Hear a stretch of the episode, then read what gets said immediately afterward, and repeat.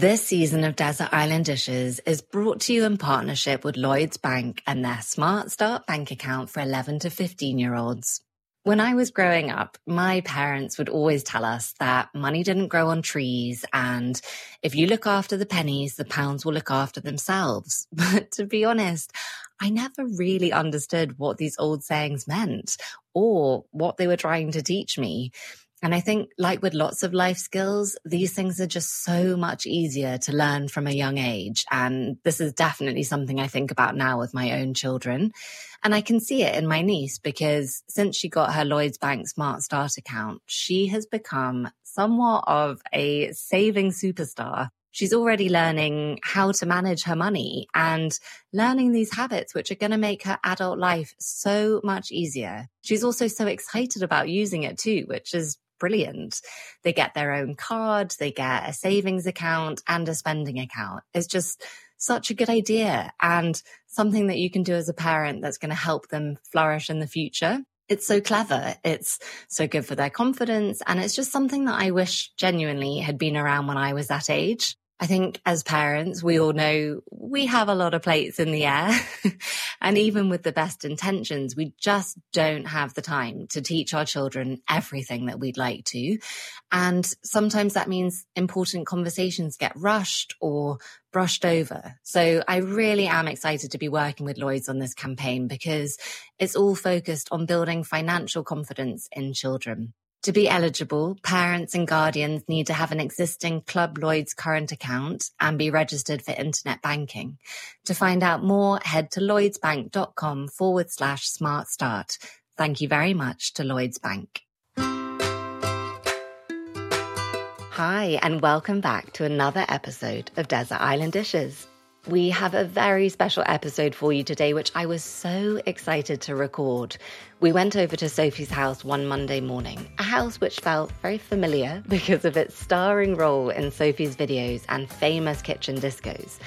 But I have to say, I was more than a little flustered as I had a major childcare emergency that morning, which was very stressful, and I cried for most of the morning and all the way to the interview.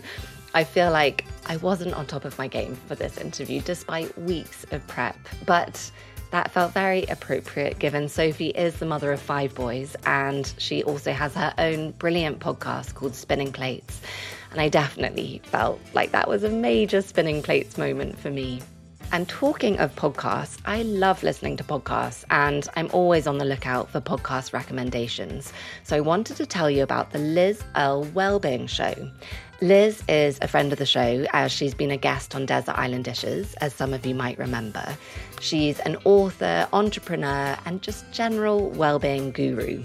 Her podcast is all about health and well-being and helping us to have a better second half. Liz's mission is to find ways for us all to thrive later in life and to do that by investing in our health and well-being today. I particularly enjoyed the Mo Gawdat episode. He's amazing in general, and he talks to Liz about how to be happy and his experience of actually finding out that the more he had, the worse he felt. It's a really good listen and it will really make you think. So do check that out if you're on the lookout for something to listen to and let me know what you think.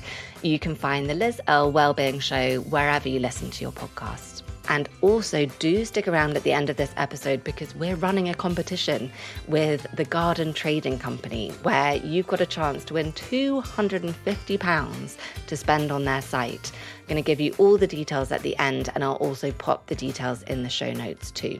Now, all that's left for me to say is thank you again to our sponsor, Lloyds Bank. They help us to bring the show to you each week, for which we are very grateful.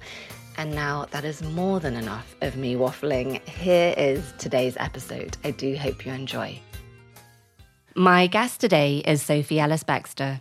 Sophie is a double platinum selling artist. She started out as the lead singer of indie band The Audience at the age of just 17 and shot to fame with her single with Groovejet, which earned her her first number one. Since then, she's gone on to release six studio and two compilation albums, written a memoir, went on Strictly Come Dancing, appeared in Game of Thrones, launched her own podcast, wrote a cookbook with her husband, and kept everyone dancing during lockdown with weekly discos streamed live from her kitchen. She's achieved all this and much more whilst also being the mother of five boys.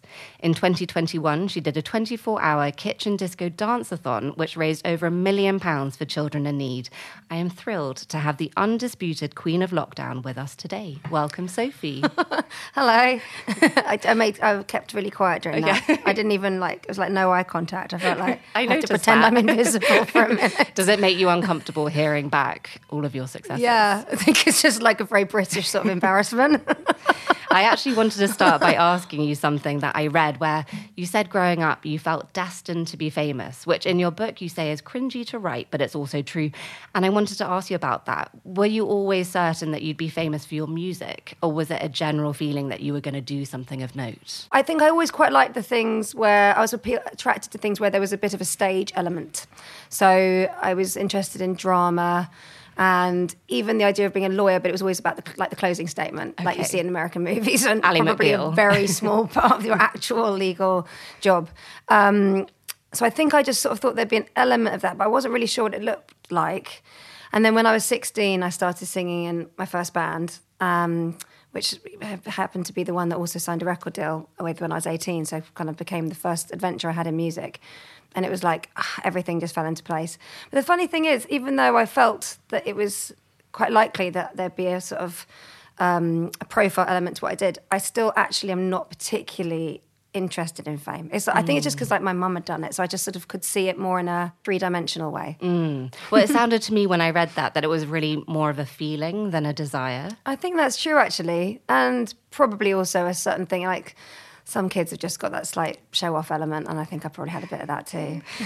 I was also going to ask you about the reality of being famous and whether that lived up to the expectation. But then I found a quote where you talked about your first album and you likened that level of success to a roller coaster that you can't get off. And you actually cautioned people of wishing for that level of success. And I wondered if you could tell us more about that. Yeah, so that's when I um, had had my success with Groovejet. So I'd had a record deal when I was 18 and then we were dropped by the time I was 20.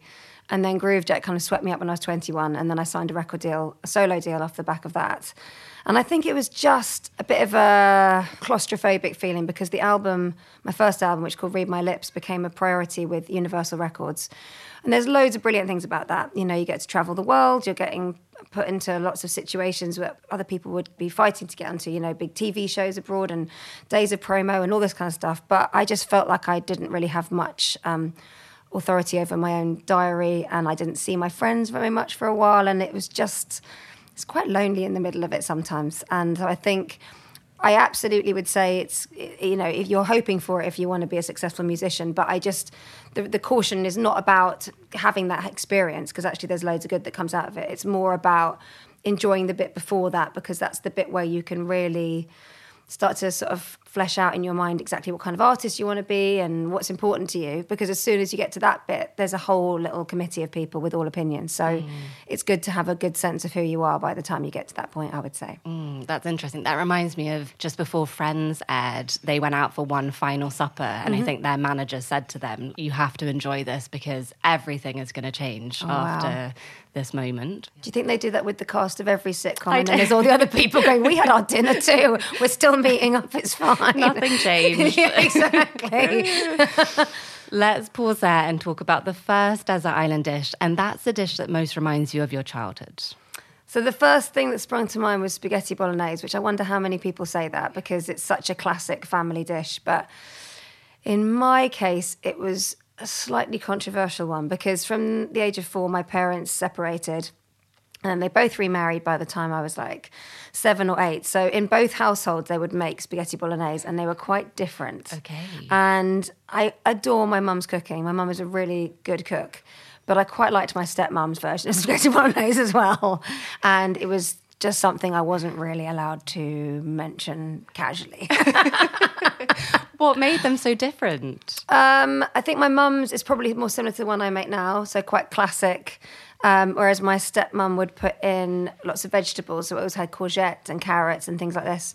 Um, and the flavors were just quite different. Um, I think my mum's is quite a lot sweeter actually. She always puts a little bit of honey in it, um, along with the tomato and all the classic stock, and obviously onion and garlic and all the basics. But then my stepmom would have more vegetable sort of broader. I mean, I actually, you know, I would always go for my mum's cooking. Who wouldn't go for their mum's cooking. But I think with the spaghetti bolognese, I probably had a slight sort of uh, sway towards the vegetable one, God, but that was not something that was very welcome And my um, the home I found myself most often in because I was with my mum all the time except for every other weekend at my dad's.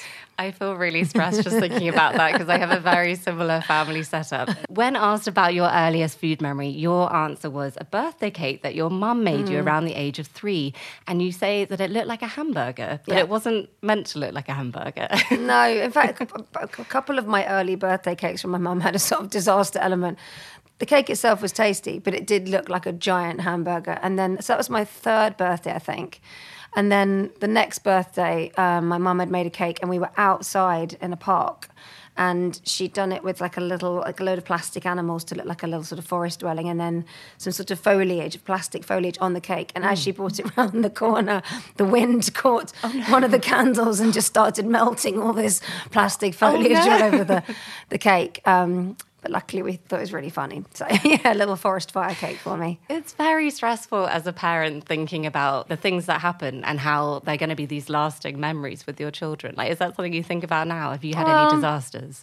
Oh yeah, but actually, I think as a family, humour's always been like quite high up on the list of how we communicate with each other. So it's all fine, and um, we get together all the time as a family. So as, as a family here, we always eat together like meal times. There's seven of us here, but then my extended family are very regular visitors here. So that's my mum who's just down the road, my brother's just down the road, my sister, her other half. Like it's quite often that this table is heaving with family. So it's always the case. It's I fine. think one of my earliest memories was my mum made a toadstool cake and it looked amazing. And I had all my friends there. And then I cut into it and there was a tin of baked beans, like holding it up oh, as the base. And I just burst into tears and she was mortified. I don't know why I was so upset. I was so upset. Because you that thought it was going to be cake. Yeah, it was baked because it wasn't cake, it was beans. Your mum, who you've mentioned, is Janet Ellis, and she's an actress and was a Blue Peter presenter. I think you were very young at the time that she was presenting, but Blue Peter was the height of everything. Were you aware that she had a very cool job? Not initially, because I was four when she started, so the same age my youngest is now. So I didn't think about it at all back then. But um, she did it till I was eight. So I think by the time I got to sort of six, seven, eight, it had started to dawn on me that other people's parents weren't doing that. And also, it was such a big program because this was at the time when there was only four channels and there was only two children's shows on at that time. So I think it was something like crazy between like 12 and 15 million people were watching it live. my And it was always live. And um, yeah, it was a big part of my childhood. It was almost like a sibling in a way. I always felt like that about it because for a lot of that time, I was also um, in a single parent family with my mum. So we were just living on our own. She didn't start dating my stepdad till I was seven. So there was sort of three years where it was my mum, me, and Blue Peter, really sort of sharing the house. And um, she would get her scripts delivered the night before, have to learn it all by memory. No auto cue, nothing like that. Yes, went out live. And she was also doing, she did quite a few big trips. So I remember her going to Sri Lanka once for a, a month or so. She went to Africa. She would do these quite big trips, Australia. And also she was doing parachute jumps. That was her sort of, because a lot of the Blue Peter presenters had like a thing they were, their Was sort that of her challenge. thing? Yeah, so she was doing that. You write in your autobiography that you tried to bribe classmates with Blue Peter badges and then they ganged up on you and created an I Hate Sophie club, which Sophie, that. Well, those are two separate things. They weren't related. Oh, they weren't related. No, Oh, I so thought it was- the um, okay. the Against Sophie Club, as it's actually called. If you're a member, you would know that. I would never be a member. My mum says she still renews her subscription every year. um, so the Against Sophie Club was in my infant school, actually. um, and then the Selling the Blue Peter badges was in my junior school. So it was a different, two, different eras. Okay. So maybe I'd sort of taken hold of um, that which they were um, getting annoyed with me about and said, actually, I can monetize the Oh, I see. situation. Yes, that makes a lot of sense. And there are also a lot of conversations happening at the moment about the term Nepo babies, which is a term that's used about Hollywood actors and their children. Mm-hmm. And I read an interview with your mum where she said that now she considers herself to be a Nepo mum. She's only known as Sophie's mum, which I loved. And I think we need more conversations about Nepo parents. well, I also think it's kind of like a. I think it's a divisive term anyway. I mean, every single person that does anything has had all their circumstance contribute to what's happened. Some challenges, some things easier. That's just life. So I don't really. I think it's sort of like a something and a nothing. It's a bit of a mm. Daily Mail. Yeah. Let's let's start a debate, isn't it? Yeah, I think it's also very specific about Hollywood and about children going into the same industry and about acting. And now people have taken the term to just talk about anyone who has famous parents, but that isn't nepotism, and therefore it's not even relevant to the term, basically. Yeah, I mean, I, I don't find it like offensive or anything. I just can't think of any situation where anyone's circumstance hasn't had played Yeah. a part in what happens in their life. So I just, I just sort of feel like it's a bit of a non-starter for me. I, I would agree with that, Sophie. Let's talk about the second desert island dish, and that's the first dish that you learned to cook. So it was an accompaniment to spaghetti bolognese, actually. Um, garlic bread, that was always my task. I would credit both my mum and my stepmom of being really good at encouraging my innate love of food, eating, and cooking, because I was always encouraged to stand next to them while they were preparing food and be interested in what was going into the dish and that kind of thing. So I remember, yeah, from, from when I was quite little, having the baguette and sawing all the portions and then putting in the garlic butter and all of that. So yeah, I had a little helpful role from quite early on. Did they make those in the same way? Yes, they both made those in the same way. No controversy, all straightforward. You've had such amazing success in your career, and yet the success didn't come immediately. You were the lead singer of a band called The Audience, and things ultimately didn't work out despite all the early signs being amazing, with record bosses fighting over you and big money being offered. You yourself describe this as a failure, but you've also said that you're very grateful for it. Can you tell us a bit more about that? oh, yeah, I mean, it was an amazing experience. And from between 16 and 20, I had a kind of good, bad, and ugly of everything to do with working in music and being a professional musician. And so it was a real crash course. And when I got to 18, all of my girlfriends went off to uni, and I signed a record deal and went off on the NME Brat Bus tour and was sort of gone with this exciting opportunity with the band. And by the time I was 20, it had all gone away. And that was horrible because I thought, oh, maybe I've had like the best bit of my life and it's already happened. And, and now I'm going to spend like the rest of my days being like, oh, I had a record deal once when I was 18. but I think it helped to clarify so many things. Most importantly, the fact that I still wanted to do it no matter what. Because with the band, everything had happened so smoothly. You know, we did our first gig and we got one record deal offer, and then by the time we'd done six gigs, we had six record deal offers, and that's you know unheard of. It was such an extraordinary time, really heady, very exciting. But then it had all gone, and I was left at the other side of it, so young as well. So I think it kind of taught me a lot about success, about failure, about resilience, but most importantly, about wanting to still sing no matter what. I was like, well, if I'm going to call myself a singer, I can't always want to do it when the going's good. If it, if I really care about it, I'll want to do it no matter what. So I was like, okay, I can't think of anything else I want to do. So that was that. I guess if things come too easily, it's very easy to take them for granted because you just assume they'll always be there, perhaps.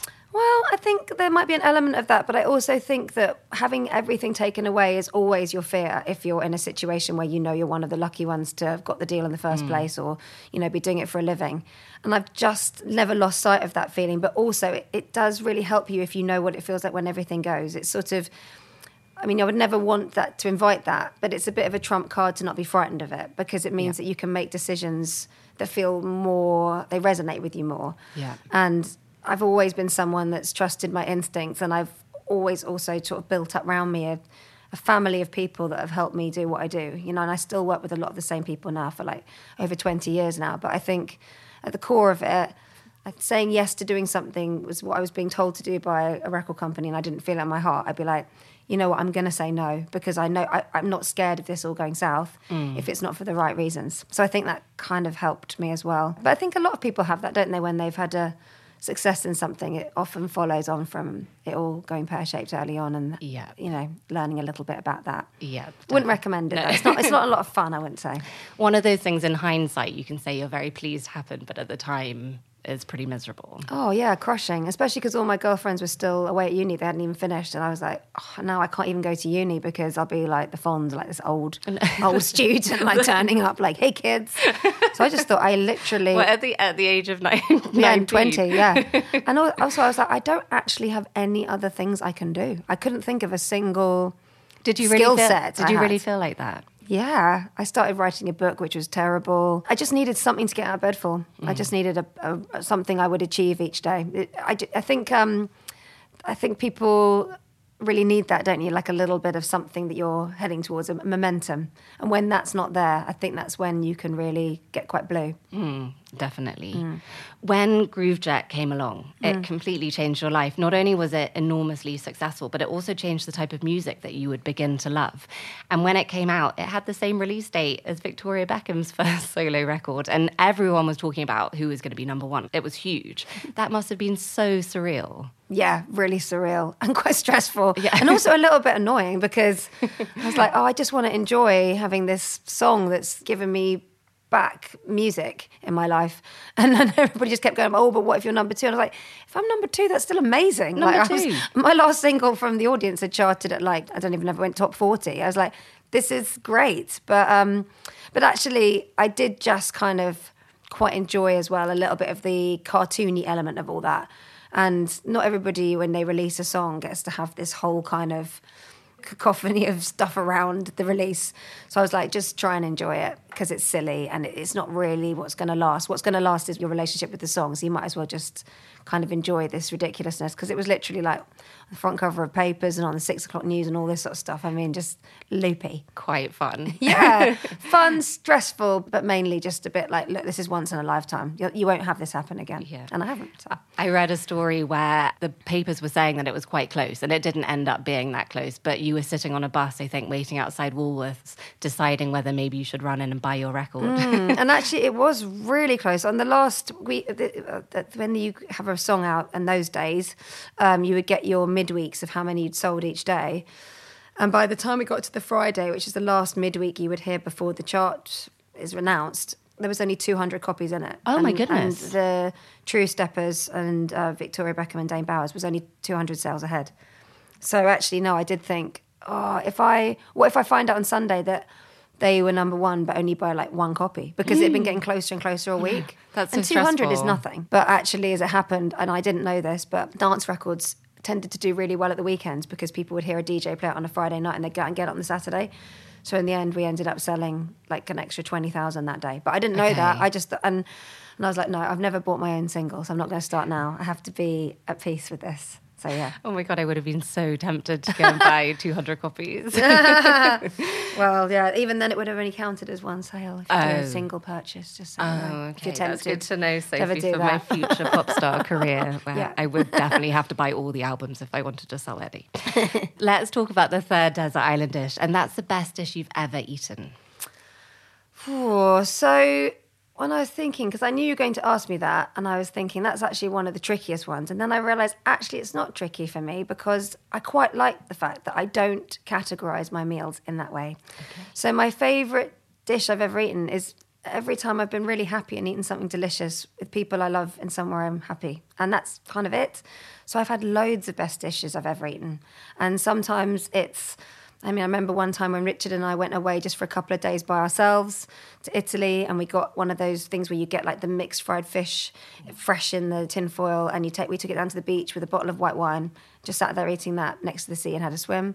That's the best thing ever. Or one time when I was on holiday, again in Italy actually, with my mum, my stepdad, my brother, his girlfriend at the time, my sister, um, all of my kids, and we're all eating pasta by the beach with like sand on our toes and still with our swimsuits on. Best thing ever. Sometimes it's fish and chips at home here with the kids and Richard. I, I have best dishes all the all the time.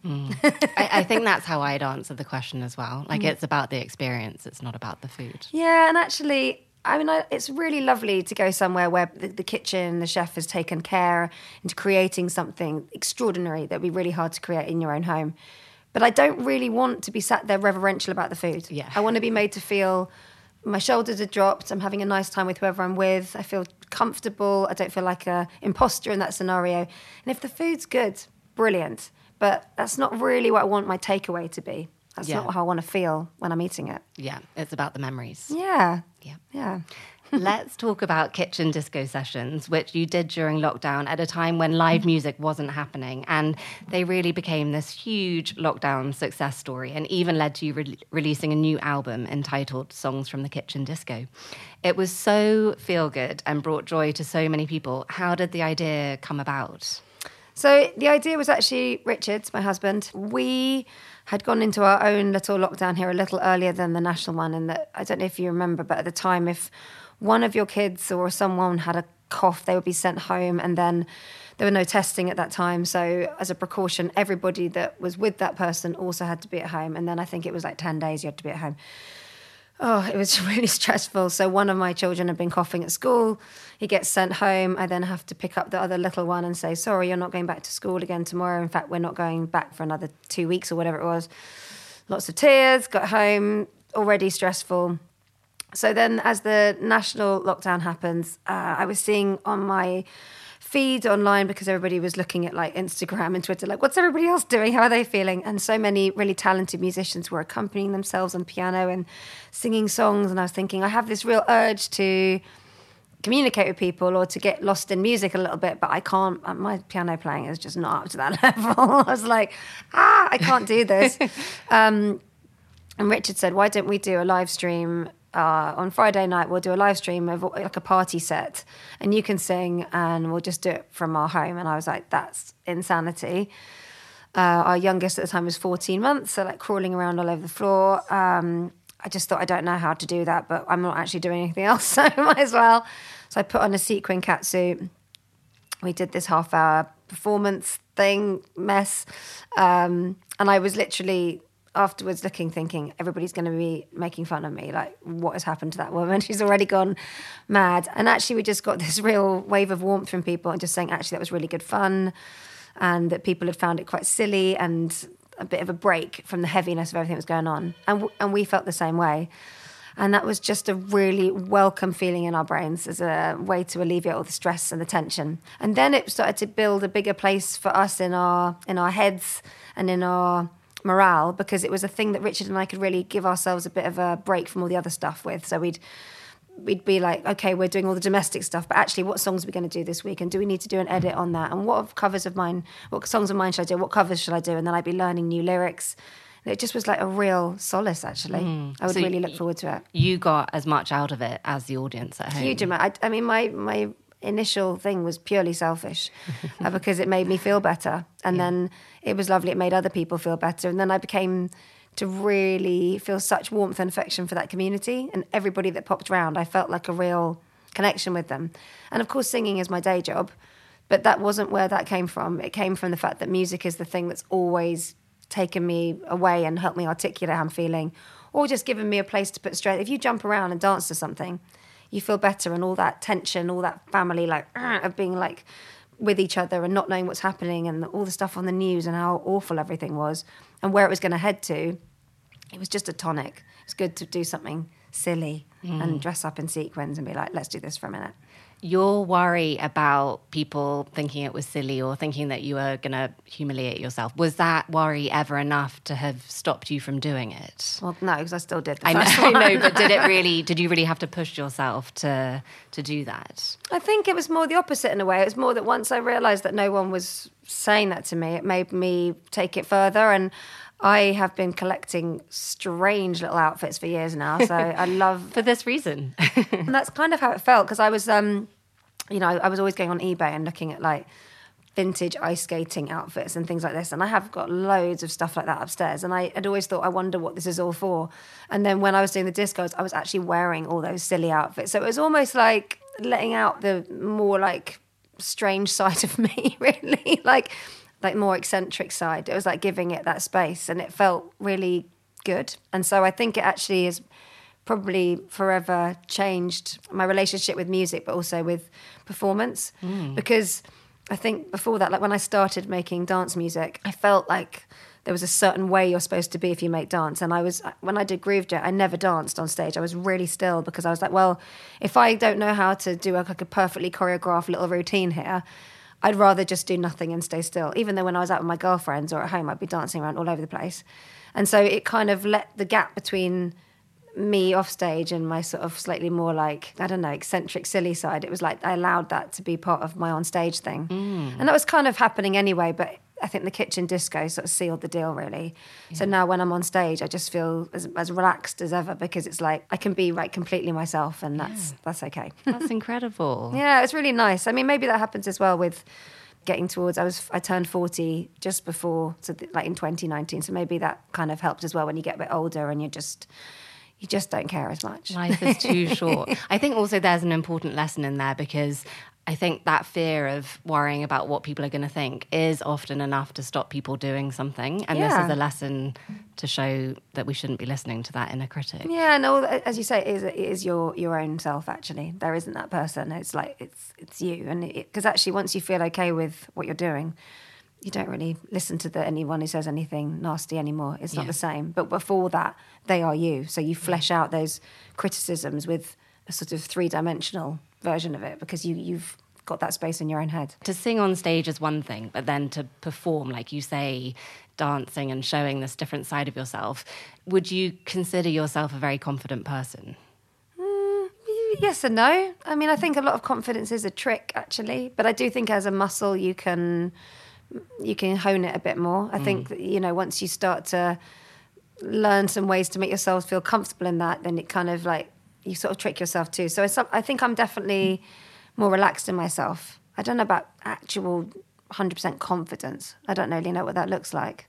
But I definitely feel like pretty happy in my skin, I suppose. Yeah.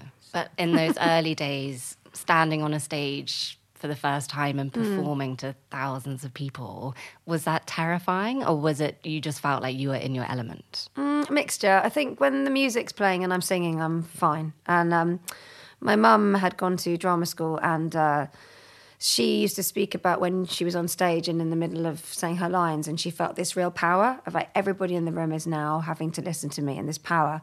And I didn't I used to act at school and I thought I was trying to find that feeling and I never got it. And as soon as I did my first gig, it was like I know what she's talking about.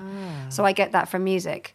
But in between whiles I used to be very awkward chatting in between songs and that kind of thing. And I, I would say as well, it never 100% goes away. You know, I, I'm always the person keeping check of myself when I'm on stage. Like, if I was in the crowd, what would I be thinking about this? What would I be thinking about that? And I could probably go away and always give a list of all the things that I could have done better. Yeah. But I feel like my enjoyment level is probably as high as it's ever been. I actually adore it. I love the people I work with. I feel very safe. And I suppose that's probably more it than really. Mm. It's about safety rather than confidence or anything else. Sophie, we're on to the most important question of the day. it's the fourth desert island dish. What is your favourite sandwich? that is such an important question. Um, can I just ask you, do you have one, just out of interest? Well, here's where I feel like a bit of a phony because I, I would find this question very hard to answer. I, I'm- love all sandwiches. Yeah, I was going to say, I think I'm quite easygoing. Like, I've, I'm, I mean, if I'm in like a sandwich shop and I have to choose, Yeah. I'll probably go tuna, actually. Okay. But the last time I was in a sandwich place, my mum, my brother, and I had a bagel on Saturday morning, and I actually surprised myself. I went for salt beef with the pickle and mustard, which is not my usual, but it was really good. So I'm open. Yeah. I just don't think I've met a sandwich I haven't liked. Yeah, I'm pretty easygoing as well. Yeah. So happily for anyone making me a sandwich, I'll probably eat it. My chance to speak to any singer, and I have to take the opportunity to ask you about your rider. What are your non negotiables? Because I've heard that you are partial to a gherkin. Well, that's the joke of that is what I say is no gherkin, no working. I love gherkins. Okay. I mean, any kind, or are you quite particular? I can eat any, but I definitely prefer some over others. Like sometimes it's about the brand. Um, I prefer a more sweet one than a salty one. My all-time favourites are the proper fish and chip shop ones. Ooh, yes. The big, really big ones. When mm-hmm. I was a little girl, I would just go in there and be given one in the wrapper, and I'd eat the whole thing, which actually must have looked a little bit, but I really loved it. Have you ever tried making them? No, I don't eat. I've got a fish and chip shop like two Well, minutes away. Yeah, silly question. But I did get bought. Um, a, Richard once bought me like a really big, like full size one. But if you don't eat them quick, they go a bit weird in the vinegar. They Oh. go from green to sort of like, pale yellow, and then they don't taste as good. Oh, so yeah, you don't want the pressure of No, having I'd to say just get 'em the fresh. jar. Just get okay, 'em fresh. yeah, that's a good tip. But I do quite like cornichons as well. I think I just like the vinegary sweetness, and I've noticed in a lot of food. I'm not, I haven't got a massive sweet tooth for puddings and things, but I love sweet with savoury. So, Hmm. Um, yeah, I'll often make that an addition, and yeah, vinegary things too. Did you know something I heard the other day? You know the gherkins in a um, cheeseburger from McDonald's. Yeah.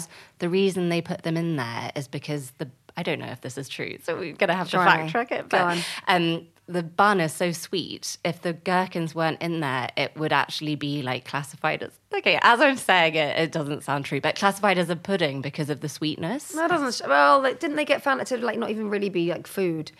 but when I was a child, classic child of divorced parents was always taken to McDonald's by my dad. Oh my goodness, Sophie, Yeah. me too. Are you So every, other Wednesday? Friday. Okay, yeah, so I mean every other Friday. Um, in fact, I think like so many of my childhood memories about food are about quite indulgent, like Chinese restaurant around the corner from my dad as well, and all this kind of thing. And it was like the language of, you know, if he didn't have very long with my dad, all the meals were like my favorite meals all the time, which is actually looking back is really sweet. Um, but yeah, the, uh, the the McDonald's burger with the little gherkin was probably part of the reason I got so obsessed with gherkins because I was like, I always wanted that. And if I'm with someone and they take it oh, out, Oh, I'm I like, know, that's even if we don't know each other that well, I'll probably be like, can I? If you're not going to eat that, I can't stand when people leave it on the side. Like, just Well, please give that A, gherkin a home. Can I eat it? And B, what is Why? wrong with you? I know. And are you aware you're now eating pudding? yeah, can bring out that very interesting fact. Sophie. I don't care if it's true or not. I'm going to tell people anyway. You and your husband have written a cookbook as an extension of your love for cooking for people. And I know that Richard, your husband, is a brilliant cook. Am I right in thinking that his dad was a chef at Cafe Royal in London in the 60s and he cooked for people like the Beatles? He must, Yeah. he must have amazing stories. He does really amazing, and also it's so funny because some of the dishes are so retro. Um, there was a, a pudding called something like Mount Vesuvius, which was kind of a meringue thing where you'd pour something in at the last minute, it would sort of erupt on the plate, and dishes that were um, fish with raisins, and I think that was at the time all seen as quite sort of, you know, new and a bit French and interesting. Richard got his confidence in cooking, I think, from his dad too, because he used to see his dad cooking, but actually. Richard's got that thing where he's just a very instinctive cook, and um, I love cooking, but I'm not as at home in the kitchen as him. I think when he's cooking, he's so happy. He just enjoys the whole process of it, um, and it works quite well for us because we've got like little kids still. Um, quite often, I'll say, right, you know, if you cook supper, and I'll be like playing with the kids in the garden or tidying something up or whatever, and it's quite a nice thing to know that I'm going to get like a really nice supper. In a Yeah. Richard So I'm all sounds for- amazing. Yeah, I'm all for encouraging that. Um, but yeah, the, and the cookbook actually probably helped that too. Actually, with his, you know, actually starting to see himself more that way. Weirdly, initially it had the reverse opposite, opposite effect on me. When we first put together the cookbook, I sort of retreated a bit because I thought now people expect me to be able to cook all the time. So I had to kind of like get back into it, even though I've always adored cooking and I've cooked mm. for myself since since I could really. That's interesting. So you felt like a level of expectation. Yeah, Because now you're a cookbook author. Exactly.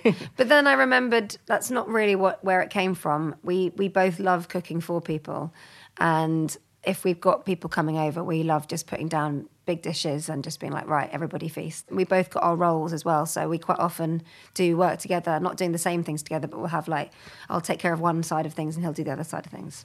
Like a dream team, Sophie. It's fun. It's nice. And it really is a brilliant book. It feels so personal. And I think for me, that is the key to a great cookbook. So it's got your recipes, it's got your mum's recipes, recipes from your siblings, and even your children's old nanny has got a recipe in there. Yeah.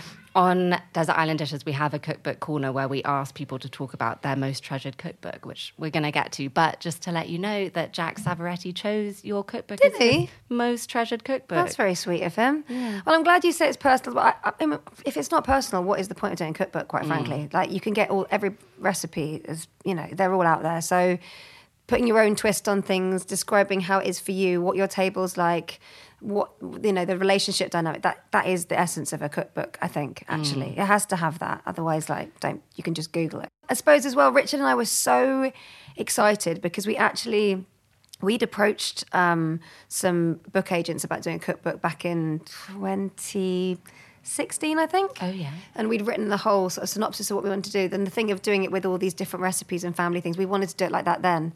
So I think when Octopus approached us about doing the cookbook, they were a bit shocked because almost immediately I wrote back with like 80 recipes, you know, my synopsis, all this stuff of how we envisaged it. Um, and I think they could have probably, if if we hadn't been in the mood, they could have probably gone and here's someone that can prepare for you a dozen dishes. We'll slap your names on the cover and off you go. And I was just like, no, no, we we are so ready for this. They were like, wow, that was a really quick turnaround. yeah, Sophie. yeah, Like, and it's so. Fun. I mean, what a privilege! It's so fun, and yeah. So like, Nanny Claire had to be in there. My mum, Richard's dad, as you say, my brother, my sister, they're all in there. Like, let's just, we all love it. So yeah, And so trying to get the book deal in 2016 and then ultimately the, having the publisher come to you, was that as a result of the kitchen discos? Yeah, I think that the uh, Octopus, who actually, as it happens, make some beautiful books that we already had on our cookbook shelves, so that was lovely as well. Um, they approached us with this, you know, what about recipes from the kitchen disco and cocktails? Because we always did cocktails every Friday. Very, very important part of the disco, as it happens. um, and uh, yeah, so we were like, all about that, but also I have to give credit as well to this woman called Yaja who did all the design with us because I think actually if it hadn't visually looked the way I could see it, it would have been really easy for it to sort of start to be a bit jarring. But I had all these ideas about the visual side, and she really got it. And so the first thing she sent back as a sort of, "Do you mean something like this?" I was like, "Yeah, that's it. I love it." Oh. And I think if you haven't got that straight away, those conversations could probably be a bit clunky. But mm. we took wallpaper from around the house, kids' drawings, loads of photos, all of it. Just chucked it all in. Yeah. It's so fun. It sounds like it was just a case of everything slotting together. And I think if those things aren't fun, like it's a bit like making an album. If it's not going to be fun, then what are you doing? What are you hoping? What, what do you hope people feel when they open it? You've got you've got to imbue that into the pages, haven't you? Yeah, And it's like the same with the music. If I'm making I don't know, a song I hope people dance to. If I'm not dancing around the room while I'm recording it, then what am I trying to do? Like, why would I expect someone else to be dancing if I'm not? Yeah, it's asking too much of other people. Yeah, exactly. That's a good way to approach things. I think I'm going, I'm hmm. going to adopt that. We're on to the fifth desert island dish, and that's the dish you eat the most often. I think that's quite easy for me because I, I eat the same things all the time. Like I love a, a fish fillet with just nice salads on the side. That that's my go-to. And if Richard's away, that's what I'll probably make myself. Um, so maybe like uh, tuna. It could be salmon, cod. I, we just we love fish actually. Richard and I we eat a lot of fish, and then I'll do lots of like I love my side salads and vegetables. So um, I'll probably have fennel on there, like raw fennel with a bit of lemon juice and olive oil and salt, and uh, a nice salad with a really good dressing. And then if I'm, you know, I love like new potatoes or uh, roasted red peppers filled with cherry tomatoes and garlic and anchovy, all things like that. So things that are quite easy. I'm quite lazy. I want something I can start cooking and be eating within about half an hour maximum, really. Yeah, don't we mm. all, Sophie? Richard's a bit more like, let's do a slow. He takes ages. Yeah, Okay. he loves that. Do you eat together often with all the boys? Yeah, so the kids have supper quite early at five thirty. So if we can, we eat with them, and definitely the weekends. That's all of us together. Yeah. But sometimes in the week, if one of us is working, then we might. But if we don't get that slot, it's actually quite hard, and then sometimes we end up eating really late, which I don't like. So I think we've got better at eating altogether. Actually, Yeah, yeah. it's hard eating at five thirty though, isn't it? It's quite early, isn't yeah. it? yeah. But it's just become the time when we eat, and actually that's quite good because it gives time for that before bed snack, which my kids seem to really obsess. Ooh. Like that's What's their go-to before bed well, snack? I try and make it really boring because I don't want them to rely on it. But they all seem to get hungry again, um, probably because we eat so early. But I feel like they would eat anyway. So it'd be Yeah. like cereal or some toast or something like that. So nothing too jazzy. No, my toddler's got into the habit of asking for porridge before she goes to bed. Like, Oh, that's what? quite good, actually. I know, but is that normal? I yes, don't know. actually, Okay. and actually, I, there was a. A woman I spoke to once who was helping me, Mickey, my youngest, was terrible at sleeping, absolutely terrible. And she said, give him porridge before bed because the it was something to do with the dairy and the way that it fills your tummy, and it can oh. actually have quite a good effect on making you Oh, sleepy, okay. but also stay full for longer with the porridge. So that was one of her recommendations. Maybe there are some grown-ups that would benefit from that too. Yeah, definitely. Porridge before bed. so you are a mother of five, which I just wanted to say from a personal perspective, I think is amazing because I have two, and two seems like a lot. Two and was a lot. One was a lot when I had just had one. to put it in perspective, you have released seven albums in between having your five sons. But I wondered, did you always want to be a parent and did you always envisage having a very big family? Definitely always thought I'd be a mum. I don't think I really I gave it a second thought actually. My mum had me when she was 23. Her mum had her at 23. So actually when I didn't have a baby at 23, I felt like I'd sort of broken the cycle a bit. Um, and then I started dating Richard when I was 24. And then we found out we were having Sonny when we'd only been together for six weeks.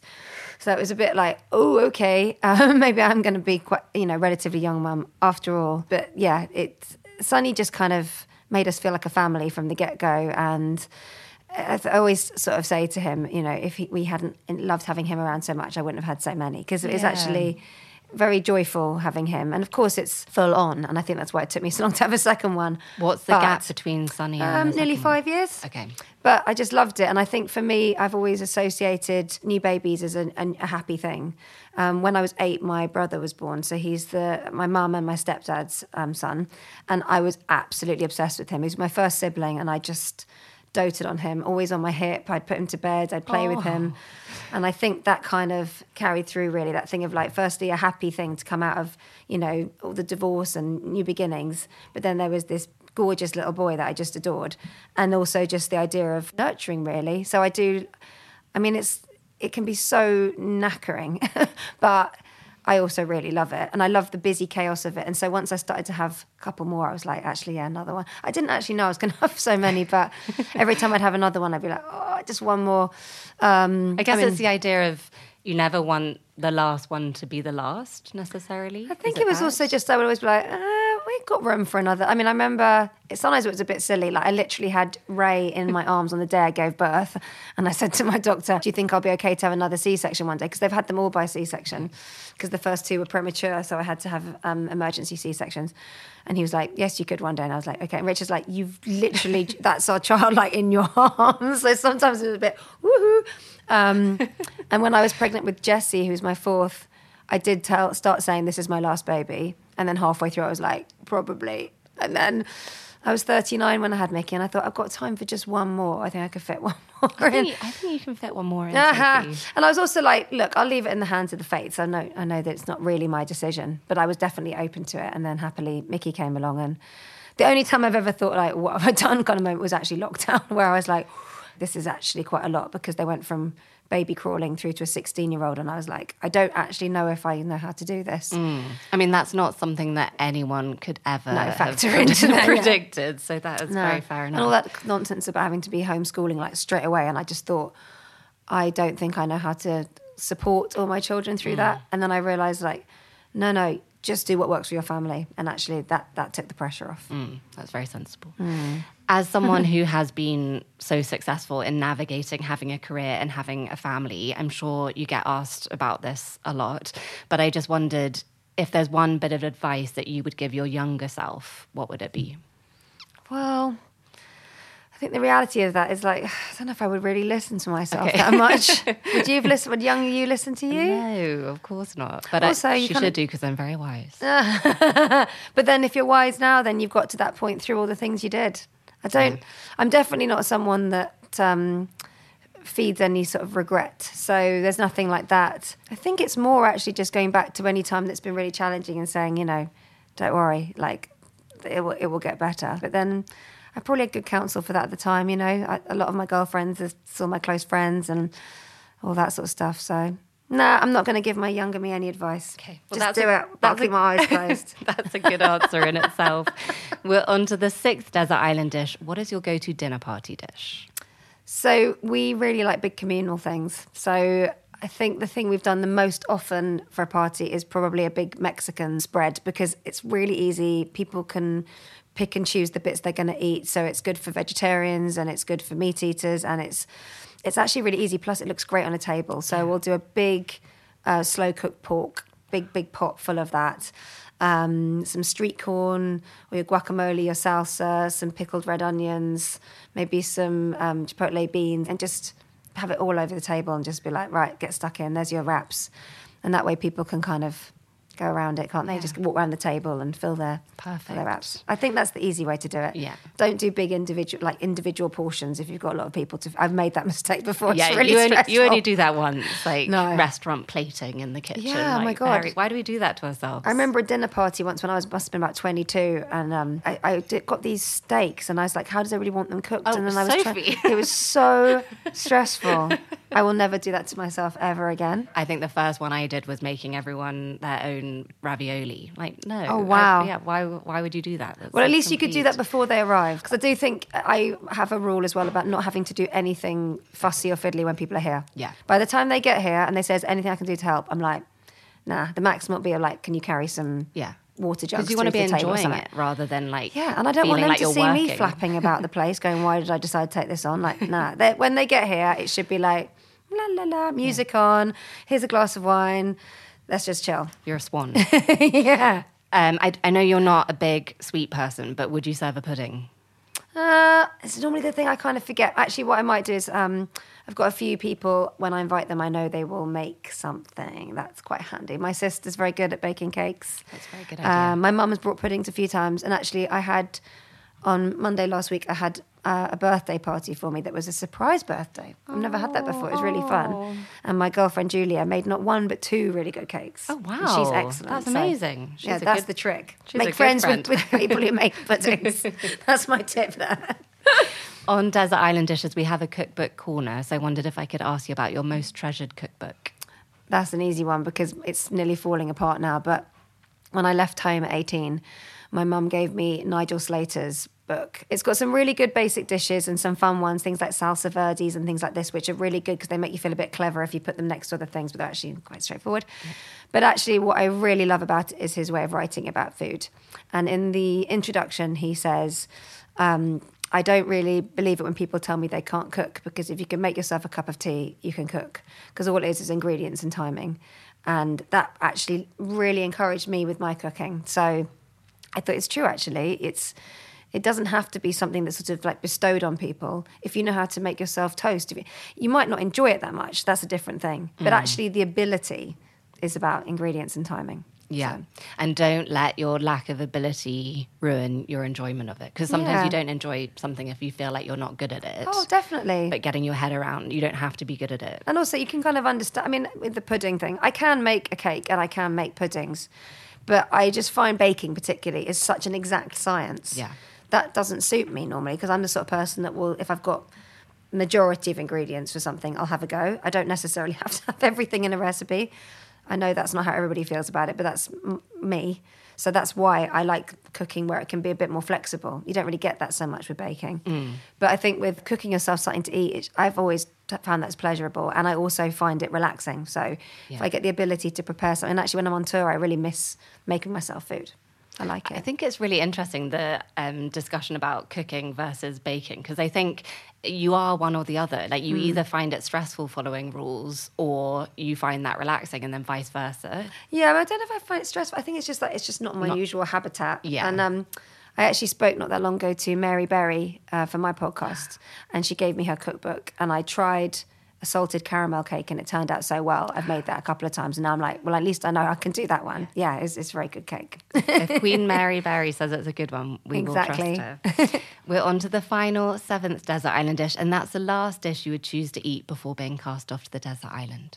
Oh, well, because my go to absolute, like, you know, we, Richard and I talk about this quite a lot, like our death row thing is always fish and chips with a gherkin. So that's quite filling. I don't know if I need other courses, really. I mean, I suppose if I was going to draw it out, I could go for more of a like hodgepodge of different things I love.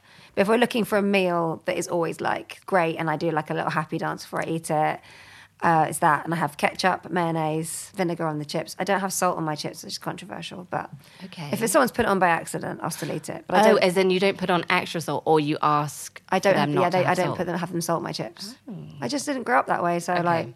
It's whatever you're used to. yeah. So if it's on there, obviously I can appreciate that, but I don't add salt onto my chips. And if they say salt on this, I'll go just vinegar, please. or I might even say, don't worry about it, I'll do it myself. The way you said that was quite apologetic. I know this is a bit weird. I don't think that is weird. I don't know. I feel like most people have salt. Maybe Hmm. you're very, you're much healthier than the rest of us, Sophie. Are you going to have a drink? Would you like a Oh cocktail? yeah, I'm so easygoing about that. I mean, can I have a few? Maybe a Negroni. I love Negronis at the moment. Margarita's always good with salt around the rim. Or quite often, if I don't have work on a New Year's Eve, uh, Richard and I will have fish and chips with champagne. Oh, yeah, that feels a- quite good. Yeah, that's the a juxtaposition combo. of the the glam and the Yeah. basic is nice. the high low. Sophie, with that, we will send you off to the desert island. Mm. I'm very Thank happy you with so that. much. so there we have it, another delicious day of desert island dishes. If you enjoy the podcast, do think about subscribing wherever you're listening. And if you felt like leaving a review, that would be fab too. So, we are running a competition with the Garden Trading Company, and I'm so excited.